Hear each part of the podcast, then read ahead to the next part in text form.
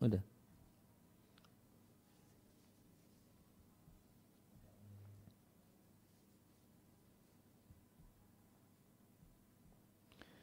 Alhamdulillah wassalatu wassalamu ala rasulillah wa ala alihi wa sahbihi wa man tabi'ahum bi ihsanin ila yaumidin amma ba'd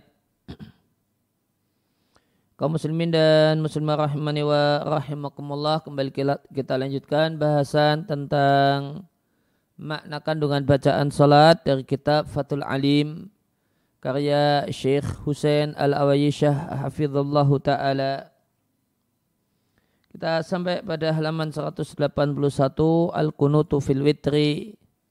Ya, kunut dalam witir.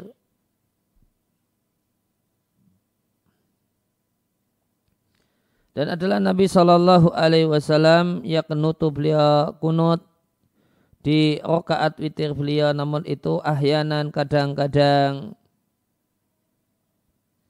Wa ja'aluhu qabla ruku'i dan beliau jadikan kunut witir itu sebelum ruku'.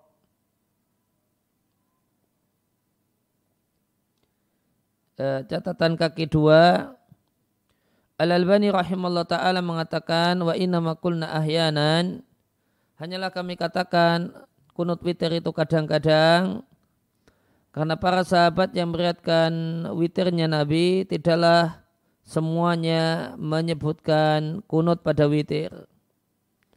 Maka seandainya Nabi Shallallahu Alaihi Wasallam melakukan kunut witir daiman selalu, niscaya mereka semua akan menukil adanya kunut witir anhu dari Nabi.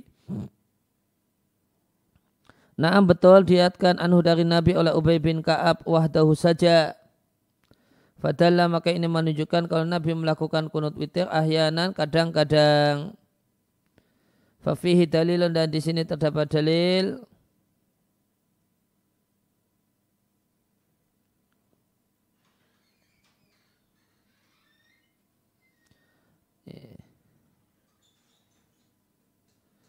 Ala annahu ghairu wajibin bahwasanya witir itu tidaklah wajib dan inilah madhab Eh, mayoritas para ulama. Al-Muhakkik Ibnu Humam di kitabnya Fathul Qadir mengakui bahasanya pendapat wajibnya yeah.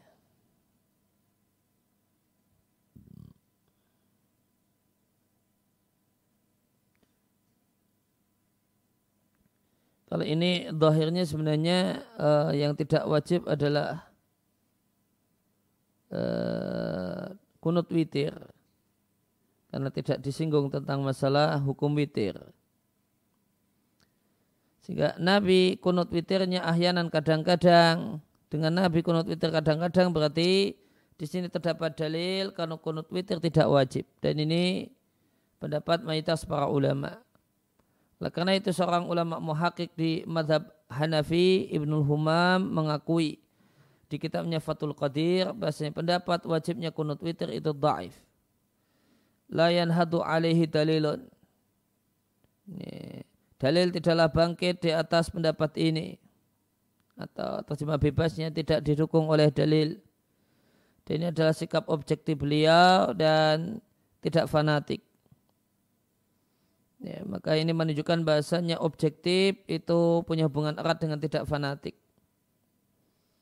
Maka orang yang tidak fanatik akan objektif. Dan orang yang objektif itu tidak akan fanatik. Karena orang yang fanatik adalah orang yang tidak objektif.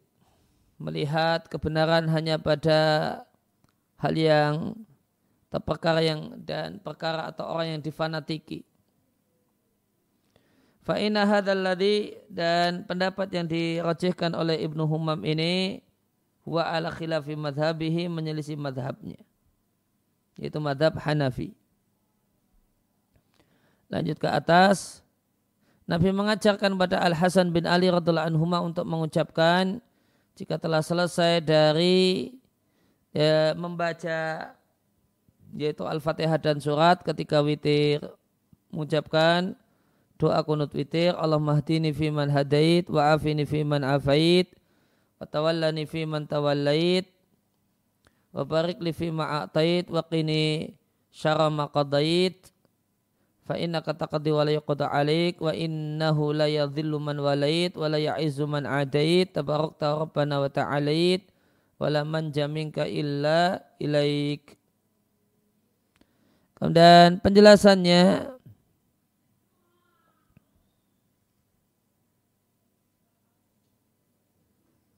Nanti penjelasannya akan saya campur dengan sarah uh, doa kunut witirnya Sa'im Nuthaimin.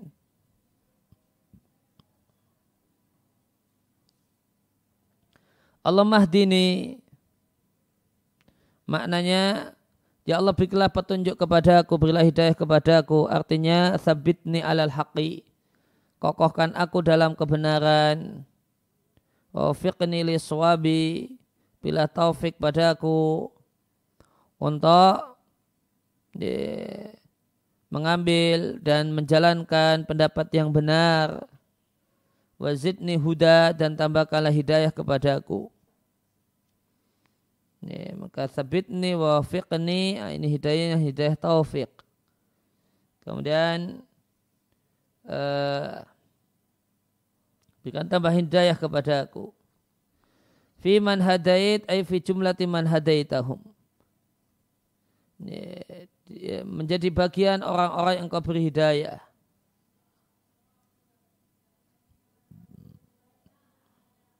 Atau hadaitahu yang telah engkau beri petunjuk yaitu para nabi dan para kekasih.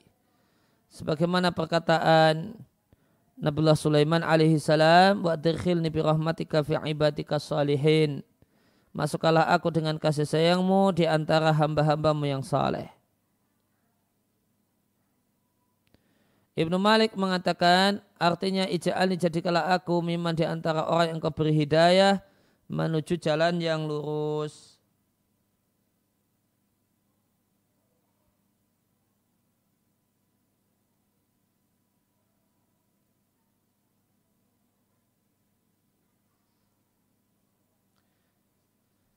Ini kalau sarannya di sini hidayahnya lebih cenderung pada hidayah taufik. Kalau Ibnu Thaimin menegaskan hidayah di sini mencakup dua jenis hidayah. Di buku beliau sarah doa ikunu, doa ikunutil witri Allah mahdini fiman haidait maknanya Aitullana alal haqqi wa wafiqna lil amali bihi. Tunjukkanlah kami kebenaran, kemudian beri taufik, berilah taufik bagi kami untuk mengamalkan kebenaran. Karena hidayah yang, eh, hidayah yang sempurna yang manfaat adalah yang Allah gabungkan pada seorang hamba antara ilmu dan amal. Karena hidayah dalam pengertian ilmu tanpa amal tidak bermanfaat, bahkan itu bahaya. Karena seorang itu jika tidak mengamalkan ilmu yang telah dia ketahui, maka ilmu itu akan menjadi bencana dan malapetaka bagi dirinya.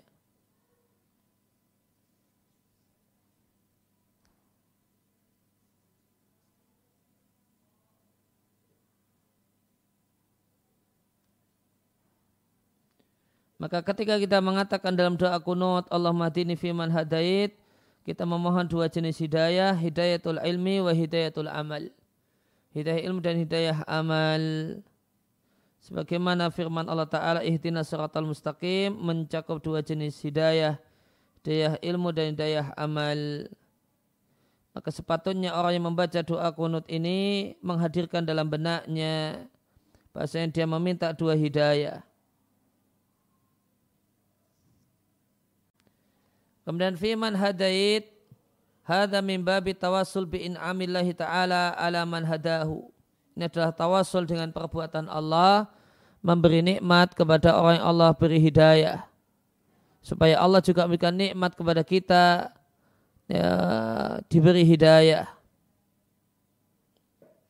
Yakni sehingga maknanya anana nas'aluka hidayata sehingga kami memohon hidayah kepadamu fa inna dzalika min muqtada rahmatika wa hikmatika wa min sabiqi fadlika. Maka sesungguhnya hidayah yang kau berikan kepada kami adalah buah dari kasih sayang dan hikmahmu. Dan itu adalah bagian dari karuniamu yang telah dahulu. Karena engkau ya Allah telah memberikan hidayah kepada banyak orang yang lain. Kemudian uh, kembali ke Fathul Alim. Wa afini fi man afait. Ya, berilah aku afiyah ya, di antara orang-orang yang kau beri afiyah. Artinya afini berilah aku keselamatan dari segala sesuatu yang menyeret dan mendatangkan murka dan marahmu. Dan Selamatkanlah aku dari semua bentuk hawa nafsu dan penyakit.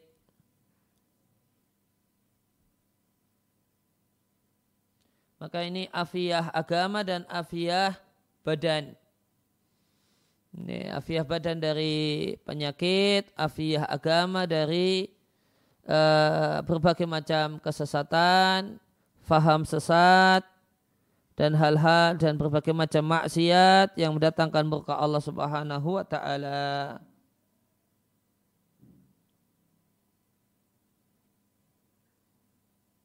Sebagaimana ditegaskan oleh Ibnu Thaimin, wa afin wa afina fi man afait Berilah kami afiah dan kesehatan, keselamatan dari penyakit hati dan penyakit badan. Maka sepatutnya anda, wahai saudaraku, menghadirkan di benak anda ketika anda berdoa bahasanya Allah lah yang memberikan afiat dari penyakit badan dan penyakit hati. Karena penyakit hati itu lebih besar daripada penyakit badan.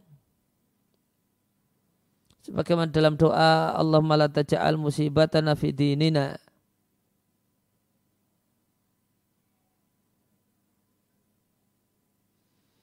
Dan penyakit badan telah dikenal bentuk-bentuknya. Ya, ada COVID-19, ada kanker dan yang lainnya. Sedangkan penyakit hati intinya adalah dua. Ya, amradus syahwat, ya, penyakit uh, keinginan-keinginan yang jelek, alatiman sya'uha al-hawa, yang akarnya adalah hawa nafsu keinginan, menuruti keinginan. Dan masa bodoh dengan berbagai macam pertimbangan. Dan amratu syubahat alatiman sya'uha al-jahlu. Ya, penyakit syubhat yang akarnya adalah kebodohan.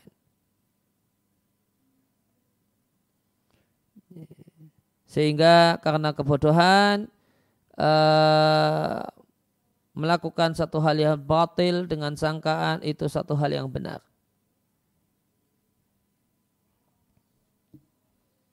Nah, kemudian watawalani fi man tawallait ay tawalla amri urusilah ya Allah urusanku dan janganlah engkau pasrahkan aku kepada diriku. Bagian dari orang-orang yang kau beri anugerah kepada mereka dan kau cintai atau bagian dari orang-orang yang engkaulah yang menjaga urusan mereka.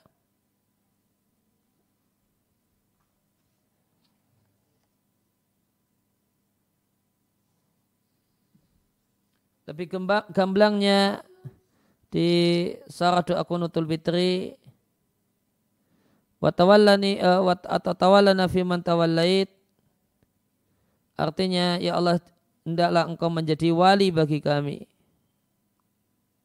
dan walayah Allah itu ada dua macam. Walayah bersifat kewalian Allah untuk hambanya ada dua macam. Kewalian yang bersifat umum dan yang bersifat spesial. Kewalian yang bersifat spesial itu hanya untuk orang-orang yang beriman. Maka anda, maka kita meminta pada Allah Ta'ala agar mendapatkan kewalian yang bersifat spesial yang berkonsekuensi al-inayah adanya perhatian dari Allah pada manusia yang Allah menjadi walinya.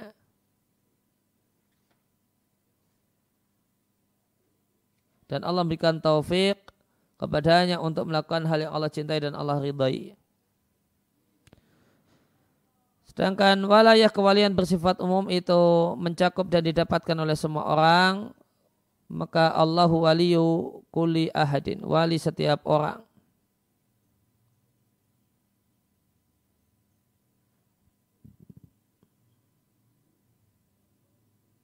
Sehingga Allah matawallani maka yang diinginkan adalah walaya khasah. Ya, kewalian yang bersifat spesial, yang bermakna perhatian dan taufik. Dia beri kemudahan untuk melakukan apa yang Allah cintai dan Allah ridai.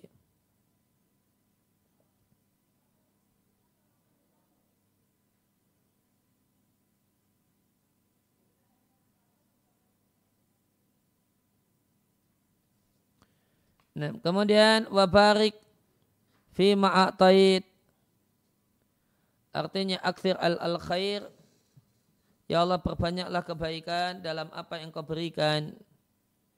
Ya, kepada aku berupa iman, amal, ya, kebaik, uh, pemberian Allah berupa umur, harta dan berbagai macam kebaikan.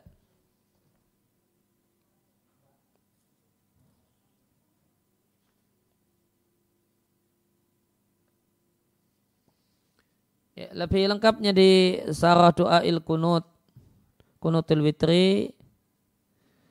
Wa barik lana fi ma'atait Ini minta berkah. Definisi barokah adalah Al khairul kathiru sabitu Kebaikan yang banyak dan permanen Tidak pindah-pindah dan tidak pergi-pergi. Ini diambil dari kata-kata birkah yang maknanya adalah majma'ul ma, genangan air. Karena birkah itu sesuatu yang luas airnya, banyak dan airnya permanen, tidak mengalir pergi. Sehingga barokah adalah al-khairatu al-kathiratu al-thabitatu. Kebaikan yang banyak dan permanen. Sehingga makna wa barik lana fi ma'atait artinya anzilli al barakata fi ma'ataitani. Turunkanlah keberkahan bagiku dalam semua yang kau berikan kepadaku. Nah, apa yang dimaksud dengan fi ma'atait, apa yang kau berikan berupa harta, anak, ilmu dan yang lainnya, semua yang Allah berikan. Maka Anda minta kepada Allah agar Allah memberikan keberkahan pada itu semua karena jika Allah tidak berkahi apa yang telah Allah berikan pada Anda, maka Anda tidak ya, Anda tidak mendapatkan kebaikan yang banyak. Betapa banyak manusia yang punya harta yang banyak namun berada dalam golongan orang-orang yang fakir karena mereka tidak memanfaatkan hartanya. Mengumpulkan harta namun tidak memanfaatkannya. Ini namanya dicabutnya barokah. Ya, maka eh, contoh harta yang tidak berkah kata Sayyid Nusaimin rahimallahu taala mengumpulkan harta non tidak memanfaatkannya, non tidak menikmatinya. Ya, punya rumah yang mewah di halamannya penuh taman yang indah, namun taman yang indah itu tidak pernah dilihat. Ini kenapa? Karena tidak pernah dinikmati. Ada gemericik airnya, ada tumbuh-tumbuhan yang indah, tidak pernah dinikmati. Kenapa? Karena berangkat kerja sebelum matahari terbit dan pulang setelah matahari tenggelam. Tidak pernah uh, menikmatinya. Punya sofa yang indah di ruang tamu namun tidak pernah dinikmati. Ini karena berangkat sebelum matahari terbit dan pulang setelah matahari tenggelam pulang-pulang langsung ke tempat tidur nih. sehingga siapakah yang menikmati taman yang indah gemercik air yang menarik ya, pembantunya nih. siapakah yang menikmati sofa yang empuk ya, sambil bersih-bersih sofa kemudian menikmatinya pembantunya nah, maka realitanya yang kaya itu pembantunya. Sedangkan orangnya itu fakir karena tidak menikmatinya. Sehingga ada ungkapan betapa banyak orang itu kaya, betapa banyak orang itu sepertinya kaya, namun ternyata yang kaya adalah pembantunya. Karena di antara tanda harta yang tidak berkah kata Sayyid Thaymin yajma'unahu wa la yantafi'una bihi. Ya, mengumpulkan harta namun tidak memanfaatkannya. Banyak orang yang punya banyak anak namun anaknya tidak barokah. Karena anaknya tidak memberikan manfaat kepada orang tuanya karena anaknya anak yang durhaka. Nah orang yang punya banyak anak namun anaknya durhaka semua atau anaknya cuma satu namun ya durhaka ya sudah ya anaknya cuma satu semuanya durhaka ya. Maka itu adalah orang yang tidak diberkahi anaknya. Demikian juga ada orang yang Allah berikan padanya ilmu yang banyak hafalan yang banyak sudah ngaji kitab banyak yang sudah khatam. Namun seperti orang seperti orang yang ya, orang yang ummi Kenapa tidak ada ya, jejak ilmu pada ibadahnya, pada akhlaknya, pada perilakunya, pada interaksinya dengan orang lain. Ya, namun ternyata buah dari belajar duduk di majelis ilmu adalah sombong dengan orang lain, menepuk dada, ya, merasa lebih top dari banyak orang dan meremehkan orang lain.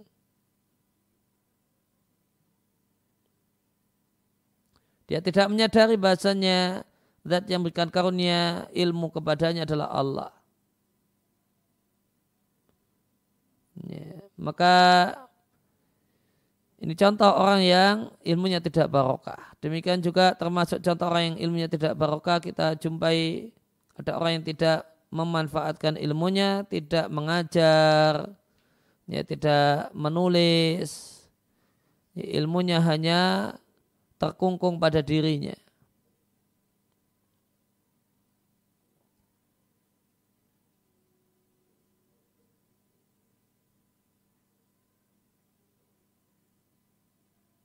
Nah, kemudian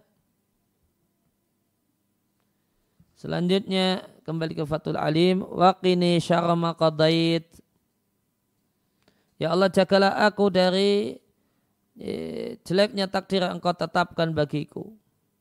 Ai ihfatni jagalah aku makodarta apa yang engkau takdirkan untukku berupa kodok dan kodar.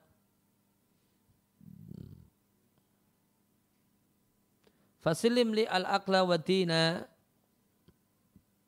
maka selamatkanlah bagiku akal dan agama.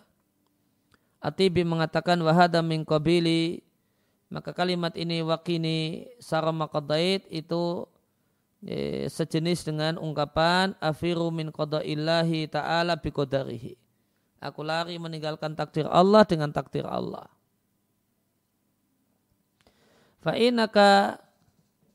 waqa'aka ta'lil. Ini terletak seperti alasan. Ini faknya karena karena engkau ya ini taklil alasan li so'ali maqablahu. Kenapa meminta apa yang telah disebutkan? Maka karenanya karena engkau takdi artinya tuqadir menakdirkan watahkum menetapkan hukum dengan semua apa yang engkau inginkan wala alaik dan engkau tidaklah ditakdirkan diatur dengan takdir. Artinya la muaqibali hukmika. Tidak ada yang bisa mengkritik uh, keputusanmu ya Allah.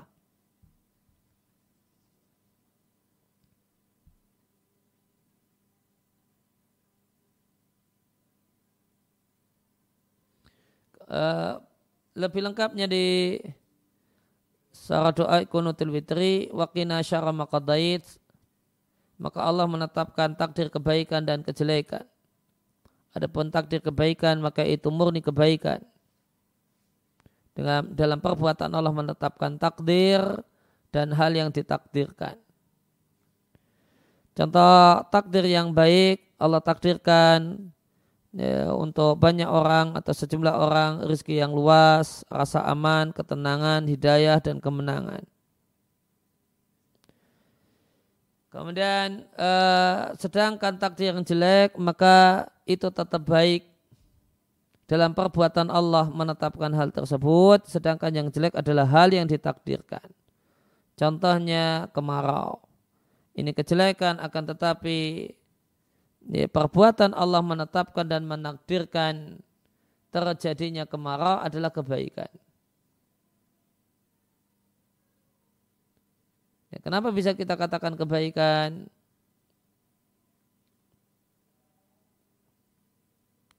Ya karena dengan uh, dengan kemarau tersebut maka orang insaf, orang sadar, orang kembali mendekat kepada Allah, merengek-rengek kepada Allah.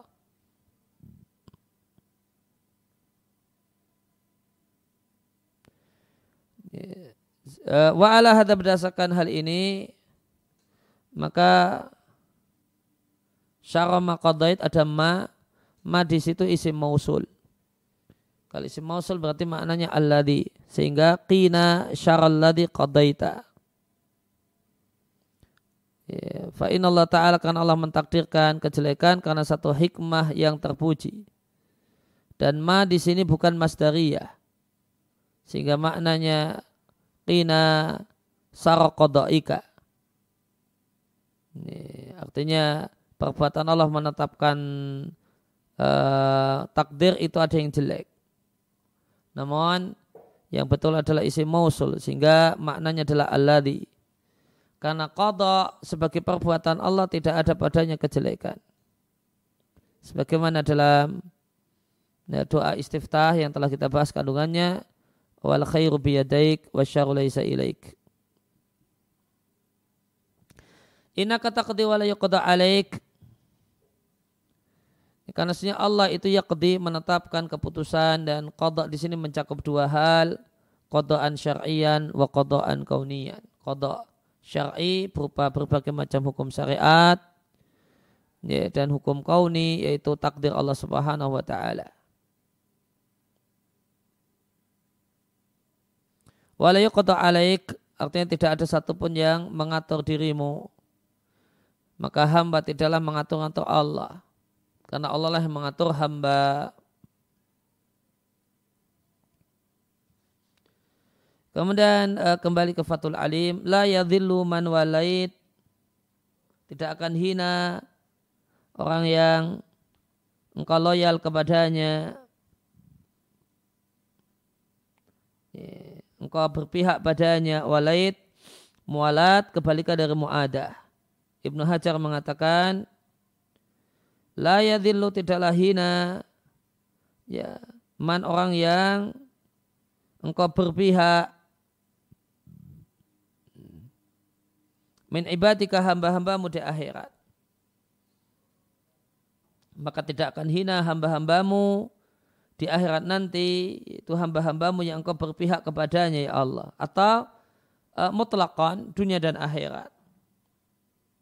Maka uh, maka siapa yang Allah berpihak padanya dia tidaklah hina meskipun ubtulia bima ubtulia bihi. Mendapatkan berbagai macam cobaan.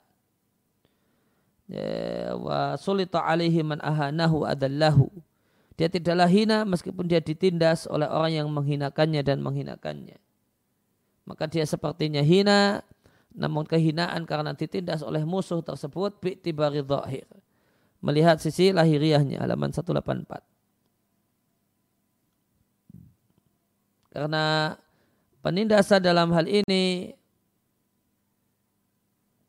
penindasan musuh dalam hal ini adalah puncak kemuliaan di sisi Allah dan sisi para kekasihnya dan tidaklah yang dipandang kecuali mereka Allah dan kekasihnya. Oleh karena itu, para nabi alaihi wassalam mendapatkan berbagai macam cobaan, ujian, musibah, yang ini satu hal yang sudah masyhur. Walaya'izu man adai tidak akan mulia orang yang kau musuhi, yaitu tidak akan mulia di akhirat atau di dunia dan di akhirat. Meskipun dia diberi berbagai macam nikmat dunia dan kerajaan dunia. Ya, dan kerajaan dunia kekuasaan sebanyak apa pun yang telah diberikan kepadanya. Maka dia tidaklah mulia likauni karena dia tidak yang tathil melaksanakan perintah-perintahmu dan tidak menjadi larangan-laranganmu.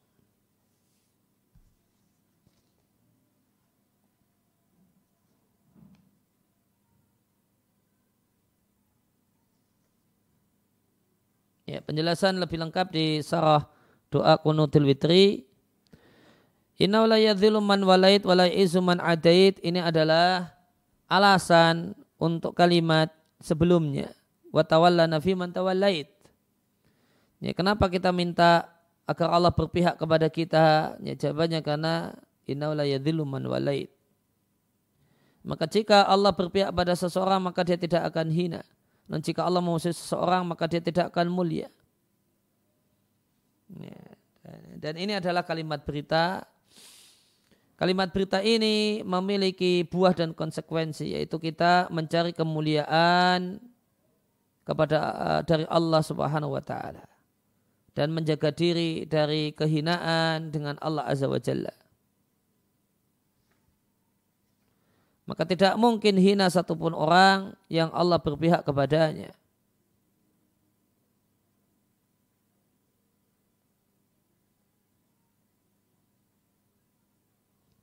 Yang dia itu menjadi wali dan kekasih Allah.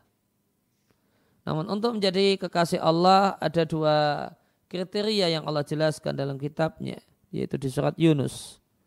Ala inna awliya Allahi la khawfun alaihim walahum yahzanun alladzina amanu wa kanu yatakun. Maka orang yang Allah berpihak kepadanya dan dia pun menjadi kekasih Allah Subhanahu wa taala adalah orang-orang yang beriman dan bertakwa. Ya, beriman artinya ini adalah berkenaan dengan uh, hati dan bertakwa ini berkenaan dengan anggota badan. Maka jika baik hati seseorang dan anggota badannya, maka dia mendapatkan walayah dari Allah Subhanahu wa taala.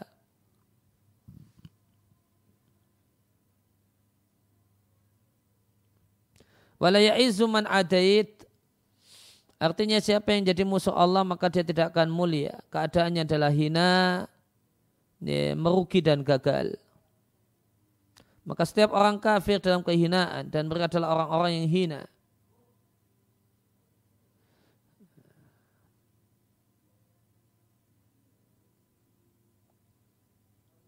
Oleh karena itu uh, seandainya kaum muslimin memiliki kemuliaan Islam, kemuliaan agama dan kemuliaan menjadi kekasih Allah, maka orang kafir tidak akan bisa ber, uh, eh, yeah, yeah, mendapatkan uh, tidak akan bisa menjadi hebat sebagaimana keadaan mereka saat ini.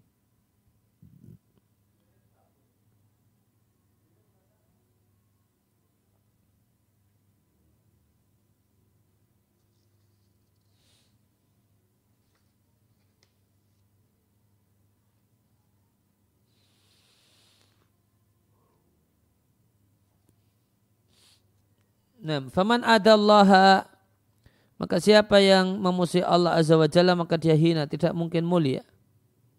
Illa fi nadhari man la al izzata kecuali dalam pandangan orang yang tidaklah menilai kemuliaan kecuali hal-hal yang bersifat materi.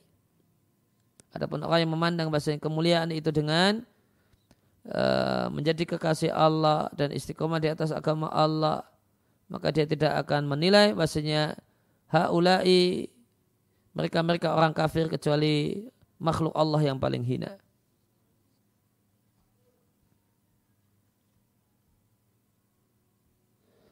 Kemudian tabarakta wa ta'alait. Ya, tabarakta Rabbana artinya banyak keberkahanmu ya Allah dan keberkahan namamu. It wujita kulu khairin minka wa min dzikri ismika. Karena dijumpai segala kebaikan darimu dan dikarenakan disebutnya namamu. Wa ta'alait ta'alait kata Ibnu Jarrah rahimahullah taala subhanaka subhana wa ta'ala ya, eh, amma yasifun ada ta'ala ta'ala maknanya Allah tersucikan wartafa dan tinggi dari sifat yang diberikan oleh mereka mereka orang yang bodoh di tempat yang lainnya wa ta'ala dijelaskan tafa'ala dari kata-kata al-ulu dan irtifa. Wazan tafa'ala dari kata-kata al-ulu tinggi, al-irtifa naik. Ibnu Katsir rahimahullah taala mengatakan wa ta'adzama amma yasifuhu haula'il jahala. Dia Allah demikian agung dari sifat yang diberikan oleh mereka orang-orang yang bodoh. Wa ta'ala al-muta'al artinya al-musta'li zat yang tinggi di atas segala sesuatu dengan kuasanya. Dan dia mutafail dari kata-kata al-ulu. Laman jamingka ila ilaik, ya, halaman 185. Tidak ada tempat selamat dari adabmu ya Allah kecuali dengan mendekat kepadamu. Artinya tidak ada selamat dari murkamu dan hukumanmu dan adabmu ya Allah kecuali dengan menjadi bitahqiqi ubudiyati laka kecuali dengan betul-betul menjadi hambamu. Melaksanakan perintahmu menjadi laranganmu dan lari mendekatimu.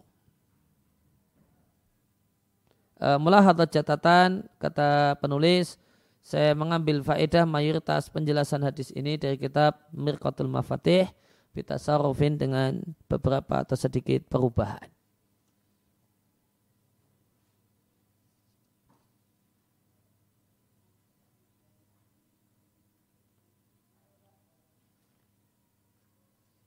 Nah, kemudian di uh, di sarah doa kunutul witri tabarok tarabana wa ta'alait ini sanjungan kepada Allah azza wa jalla dengan dua hal. Yang pertama tabarak tak di sini untuk mubalaghah untuk hiperbol. Karena Allah azza wa jalla adalah ahlul barakah yang memiliki keberkahan. Tabarakta artinya kasurat khairatuka ya, banyak kebaikanmu dan luas. Ya, wa ammat wa wasi'at al khalqa. Merata meliputi makhluk seluruh makhluk. Wa ta'alait dan engkau tinggi tinggi di sini mencakup dua jenis tinggi tinggi zatnya dan tinggi sifatnya. Kalau tadi yang di di Fatul Al-Alim cuma tinggi sifat saja. Tanazaha wa ala wa tafa'a anilladhi yasifuhu biha ula'il jahala. Ini tinggi sifat. Kemudian tadi wa ta'adhama amma yasifuhu haula'il jahalatu. Ini juga tinggi sifat.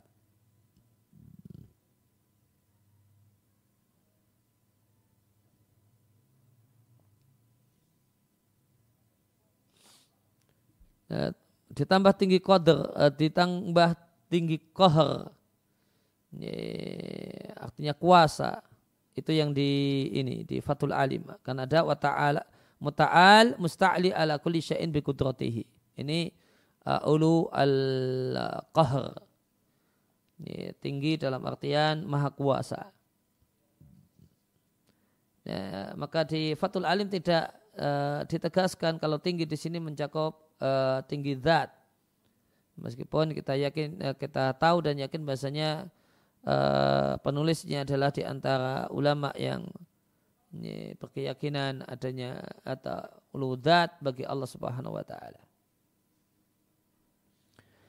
Ya, maka ta'alait kalau uh, Ibnu Thaimin di Sarah Doa Ikunutul Witri ta'alait mencakup tinggi zatnya dan tinggi sifatnya.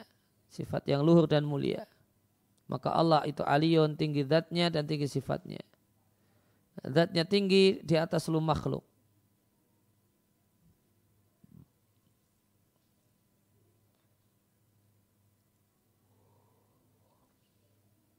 Dan ulu sifat artinya Allah itu memiliki sifat-sifat yang sempurna, yang paling sempurna dan yang paling lengkap. Dan tidak ada pada sifat Allah kekurangan dari satu sisi mana pun.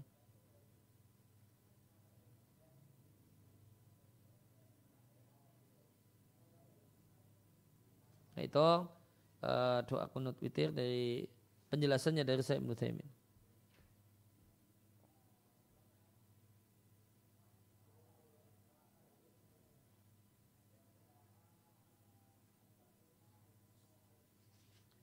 Kemudian se, ya, mungkin catatan yang perlu kita perhatikan di di Fatul Alim di halaman 181 kalau pendapat uh, uh, kalau pendapat Al Albani yang diikuti oleh penulis uh, kunut witir beda dengan kunut nazilah dalam masalah letaknya.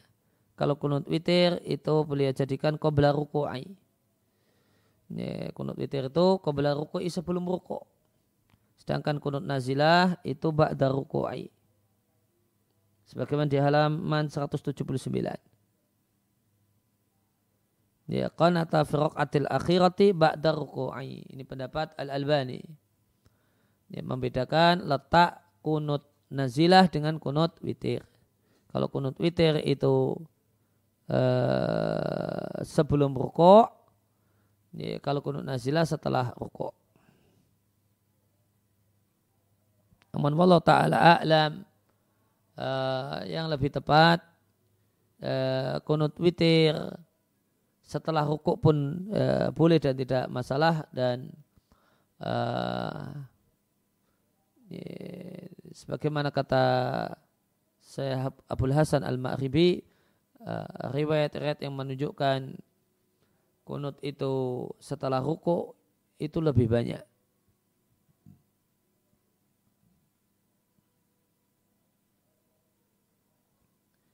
Kemudian uh, ketika uh, ketika kunut ya baik kunut nazilah ataupun kunut witir maka makmum itu mengaminkan doa kunutnya imam. Sebagaimana disampaikan di sini di pembahasan kunut nawazil, kunut nazilah, dan ini juga berlaku untuk kunut witir. Wa yu'aminu man khalfahu. Ini, makmum itu mengaminkan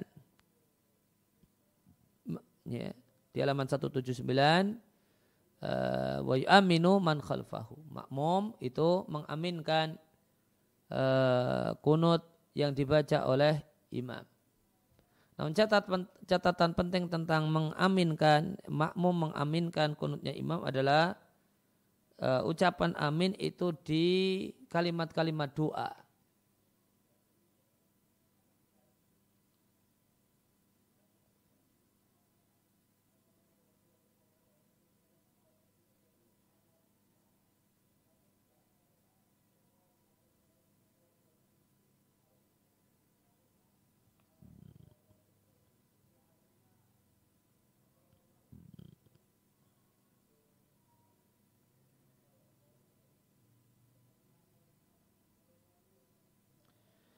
Ya, Abu Dawud As-Sijistani mengatakan, aku mendengar Imam Ahmad ditanya tentang kunut. Imam Ahmad mengatakan alladhi yu'jibuna ayaqnuta al-imamu wa yu'ammina man khalfahu. Ya, pendapat yang kami sukai imam kunut dan makmum itu mengaminkannya. Kilali Ahmad rahimahullah kemudian ditanyakan pada Imam Ahmad Idza qala al-imam ketika imam mengatakan Allahumma inna nasta'inuka wa nastaghfiruka. Ya Allah sesungguhnya kami minta tolong kepadamu dan minta ampun kepadamu. Apakah makmum di belakang mengucapkan amin? Jawaban Imam, Imam Ahmad yu'aminu fi maudhi'i ta'mini. Ucapan amin itu di kalimat-kalimat yang mengandung doa. Itulah tempat pengucapan amin.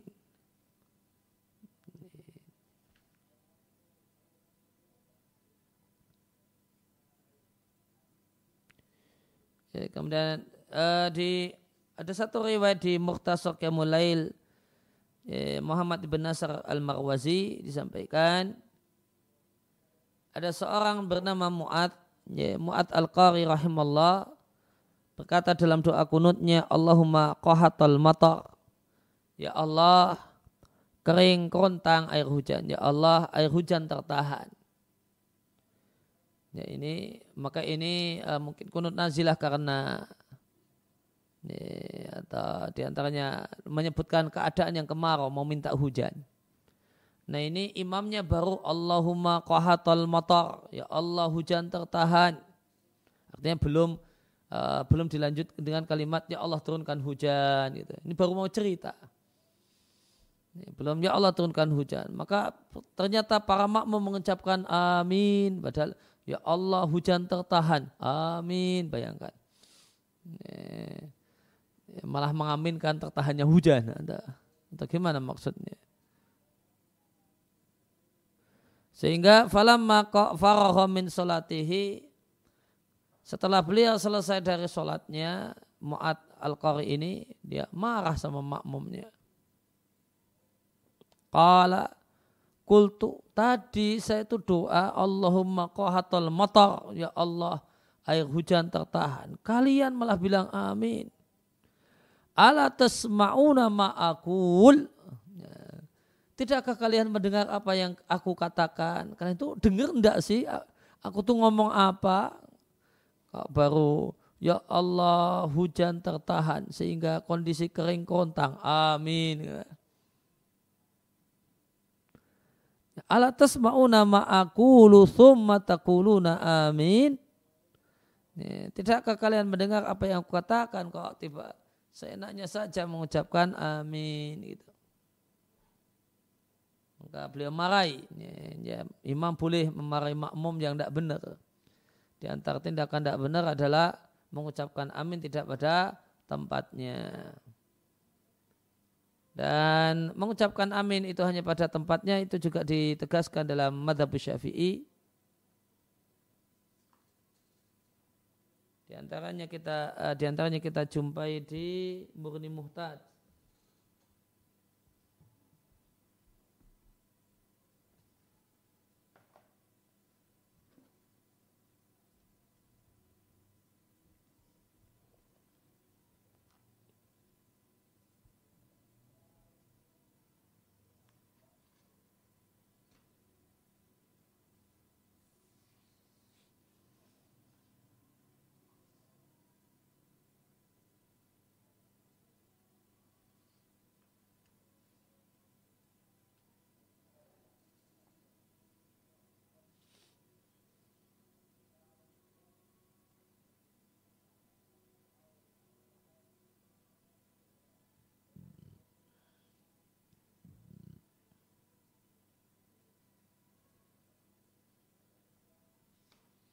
Jadi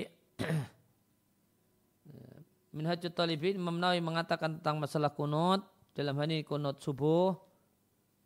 Wa rafa'a imam mengangkat kedua tangannya. Wala yamsahu wajahahu. Tanpa setelah selesai doa kunut tidak perlu mengusap wajah. Wa annal imama yajaharu bihi. Imam yaitu membaca kunut secara keras Wa annau yu'amminul ma'mumu lidu'ai. Makmum itu hendaknya mengimam e, mengaminkan lidu'ai kalimat doa. Wa yakulu sana'a. Dan mengucapkan sanjungan untuk yang bukan kalimat doa.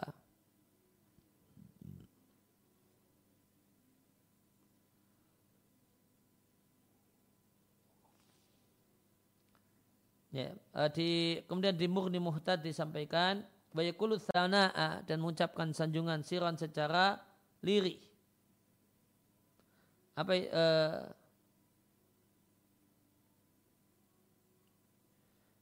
yaitu pada kalimat fa innaka taqdi wa la yuqda alaik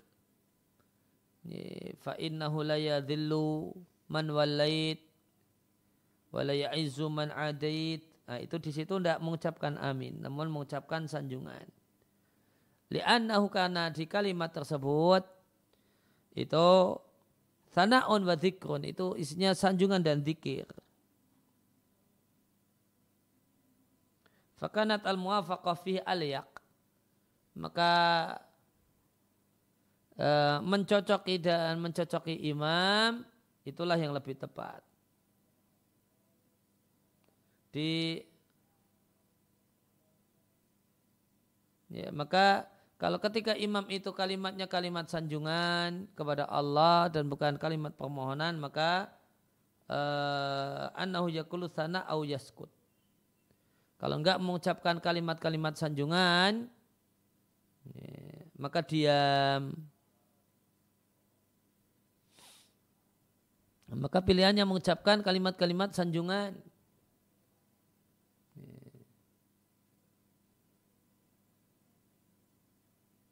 Atau waqala al-mutawalli mutawalli mengatakan au yaqulu asyhadu.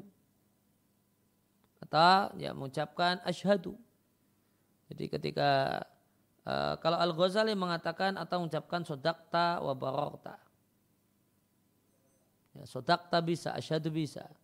Kalimatnya misalnya fa innaka taqdi wa la yuqda alaik maka respon makmum asyhadu fa innahu la ya'i la ya'izu man uh, fa innahu la yadhillu man walait asyhadu atau sadaqta. Wala ya, wala ya'izu man uh, adait. Uh, sama responnya. Misalnya sadaqta wa bararta atau asyhadu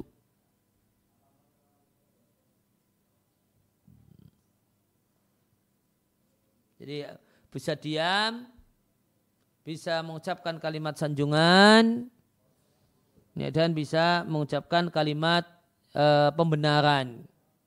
Ashadu atau sodakta wa barorta.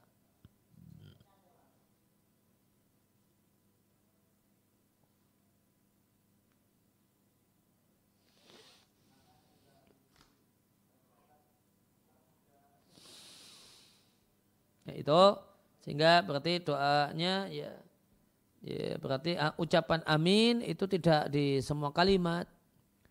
Ya, tidak kemudian di kalimat ya fa inna qataqadi wa la alaik amin. Nah, ini salah. Ya, fa inna qataqadi wa la alaik ah, itu kalau enggak diam ya, ya mengucapkan sanjungan kepada Allah ini misalnya ucapan Allah Akbar atau kalimat ya yang lainnya merupakan sanjungan untuk Allah. Kalau tidak maka kalimat-kalimat yang menunjukkan membenarkan dan mengiyakan apa yang dikatakan dan diucapkan oleh imam.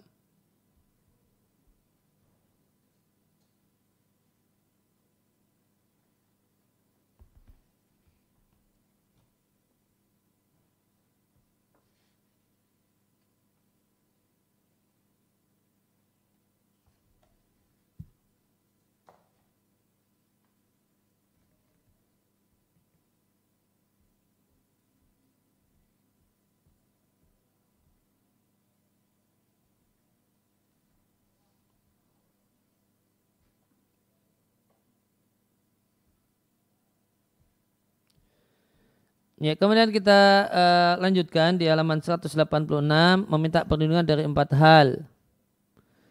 Adalah Rasulullah Sallallahu Alaihi Wasallam mengucap bersabda jika salah satu kalian selesai dari tasyahud yaitu tasyahud akhir, mintalah perlindungan kepada Allah dari empat hal dengan mengucapkan Allahumma ini a'udzubika min adabi jahannam wa min adabil qabri wa min fitnatil mahya wal mamat wa min syarri fitnatil masihid dajjal.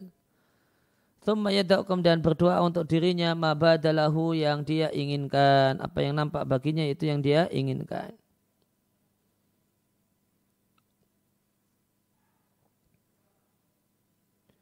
Uh, Allahumma ini a'udzubika min adabi jahannam wa min adabil qabri.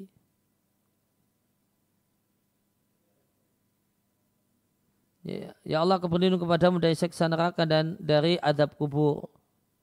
Yang adab kubur itu yang sya'u muncul an fitnatihi dari berangkat dari ujian di alam kubur. Dan ujian di alam kubur adalah pertanyaan dua malaikat di alam kubur. Wa maytarattabu ala dhalika dan dampak setelah itu. Wa min fitnatil mahya wal mamat fitnah hidup dan mati, ujian hidup dan mati. Artinya fitnatul hayati wal mauti, e, ujian dalam kehidupan dan kematian. Halaman 187 An-Nawawi rahimahullah taala mengatakan mereka para ulama berselisih pendapat tentang apa yang dimaksud dengan fitnah kematian. Ada pendapat pertama mengatakan fitnah atau ujian di alam kubur. Yang uh, wakila pendapat kedua mengatakan dimungkinkan yang dimaksudkan adalah ujian ketika ihtidar saat sakaratul maut. Penulis mengatakan dan tidaklah terlarang menggabungkan dua-duanya. Sehingga yang namanya ujian kematian adalah uh, ujian ketika hendak mati, yaitu datangnya setan saat sakaratul maut. Kemudian ujian setelah mati yaitu pertanyaan uh, di alam kubur. Ibnu Daqiqil Id Asyafi'i rahimahullah ta'ala mengatakan yang dimaksud dengan ujian hidup adalah apa yang dialami oleh seseorang sepanjang hidupnya berupa terfitnah dengan dunia, keinginan-keinginan yang terlarang, berbagai macam kebodohan. Dan yang paling mengerikan waliyadzubillah adalah amrul khotimah masalah penutup kehidupan ingdal mauti ketika kematian. Kemudian fitnatul mamat, fitnah kematian. Ya, tadi sudah dibahas oleh Nawawi ya. ya tadi pembahasannya An Nawawi uh, tapi diletakkan di uh, kalimat umum fitnatul mahya wal mamat.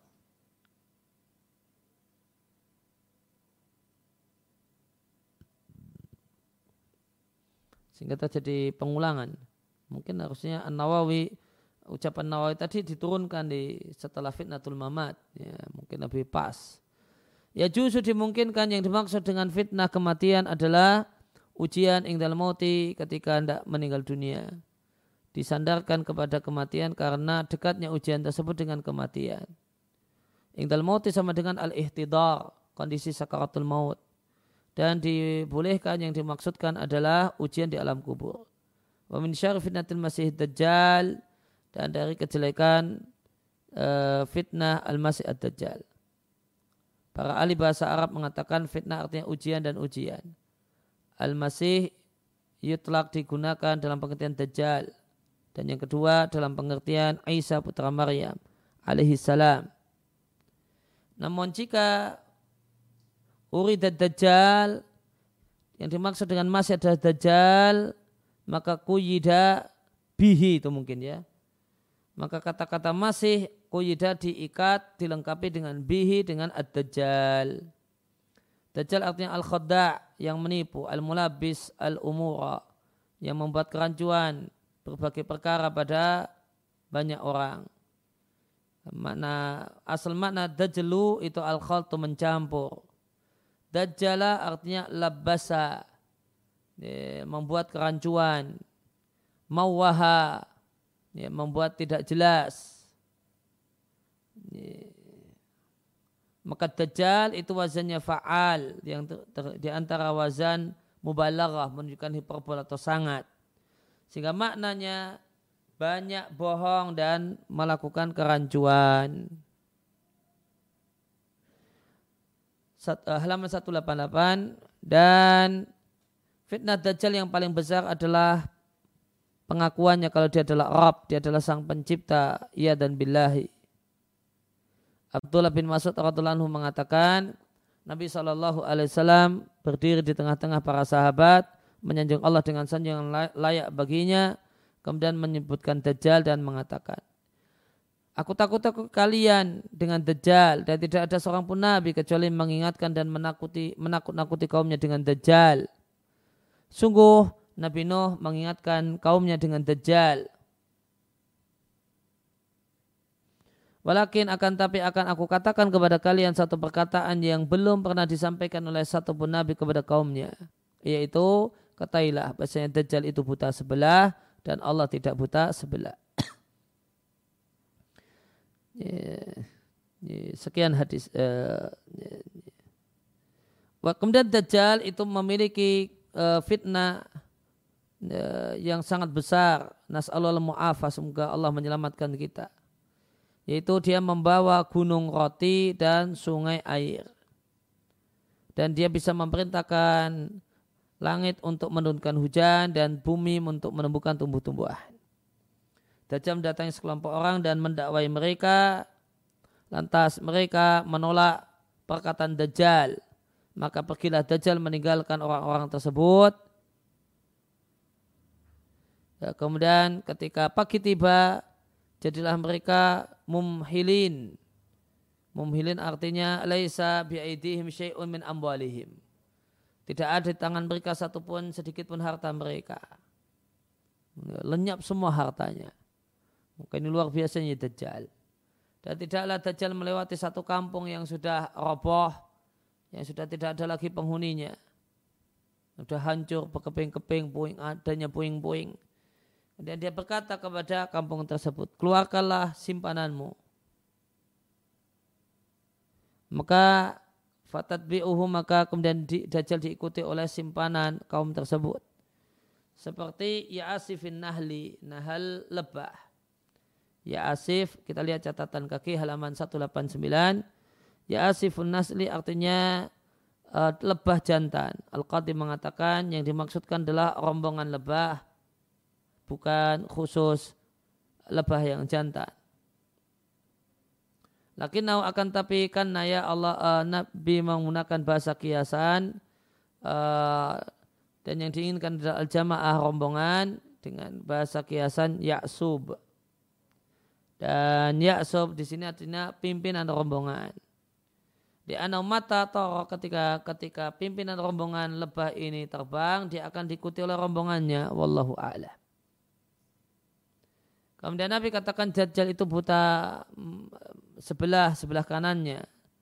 Seakan-akan dia adalah anggur yang uh, apa bijinya itu tofiyah keluar.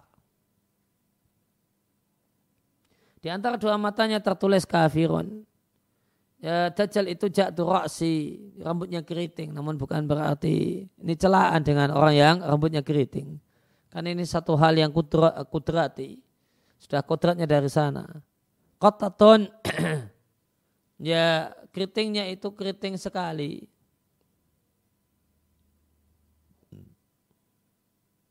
Kotaton di baris setelahnya sangat keriting. Yaitu jauh dari keriting yang disukai. Ada jenis keriting yang disukai sehingga rambut itu jadi mengombak Nah ini jauh dari itu karena keriting banget.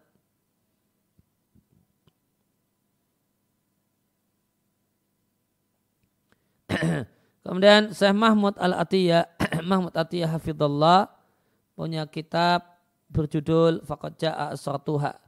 Satu kitab yang berharga yang berfaedah tentang tanda-tanda kiamat. Beliau kaji di situ di buku tersebut tentang fitnah Masjid Dajjal. Bacalah buku tersebut jika Anda uh, menginginkan pembahasan yang lebih detail dan lengkap. Ya demikian uh, yang kita bahas kesempatan pagi hari ini wasallallahu ala nabiyina Muhammadin wa ala alihi wasallam wa da'ana alhamdulillahi rabbil alamin.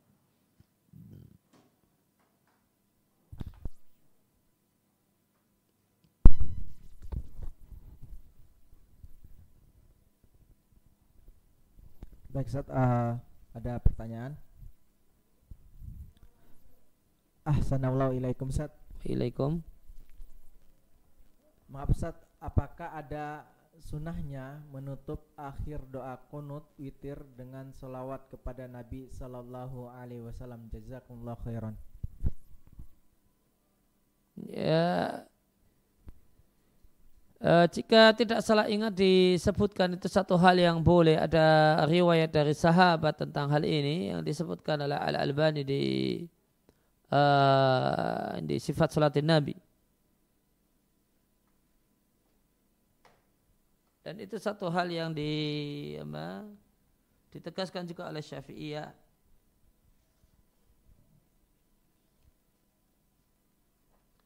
Di Al-Imam Nawawi di kitabnya Manhaj, Minhajul Talibin mengatakan wasahihu yang benar dianjurkan salawat untuk Rasulullah Sallallahu Alaihi Wasallam fi akhirih di akhir doa kunut.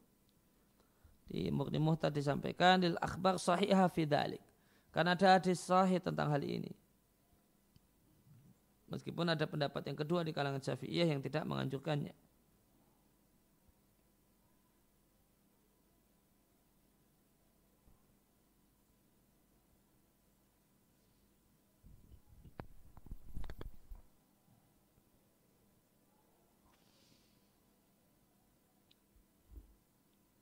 Ya, maka dianjurkan. Nah. Baik, Sat, uh, pertanyaan berikutnya. Assalamualaikum Sat. Waalaikumsalam warahmatullahi. Apakah benar saat duduk di antara dua sujud tidak ada ucapan wa'fu anni? Jazakumullah khairan.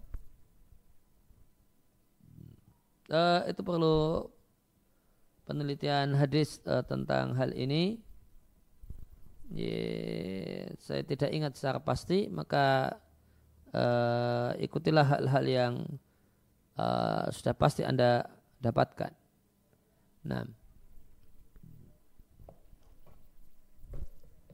Kemudian yang berikutnya Ustaz. Assalamualaikum Ustaz. Waalaikumsalam warahmatullahi Ustaz bagaimana doa bertaubat dari semua dosa besar dan kecil Jazakumullah khairan Ya kalimatnya bebas Nyatakan ikrarkan kalau uh, Kepada Allah kalau bertobat dari semua dosa Yang kecil ataupun yang besar Nah, namun ingat dosa besar kalau berkenaan dengan hak manusia itu tidaklah selesai dan tidak akan Allah terima kecuali hak manusia dikembalikan terlebih dahulu. Nah. Pertanyaan berikutnya Sat. Sat, apakah boleh mensirkan bacaan fa innaka takdi wala saat kunut? Uh, doa kunut dianjurkan uh, untuk imam untuk jahar seluruhnya. Nah, maka siapa yang membedakan ini di uh, jahar ini di sir maka semestinya dia yang memberikan alasan. Nah. Baik saat uh, pertanyaan yang berikutnya saat Assalamualaikum Ustaz. Waalaikumsalam warahmatullahi. Semoga Ustadz, tim dan kaum muslimin diberikan kebaikan di dunia dan di akhirat. Amin. Izin bertanya Ustaz, apakah doa empat fitnah dibaca sholat wajib saja Syukran jazakumullah Ya, dibaca di akhir tasawuf akhir baik salat fardu ataupun salat sunnah. Subhanakallahumma wa bihamdika asyhadu an la ilaha illa anta astaghfiruka wa atubu.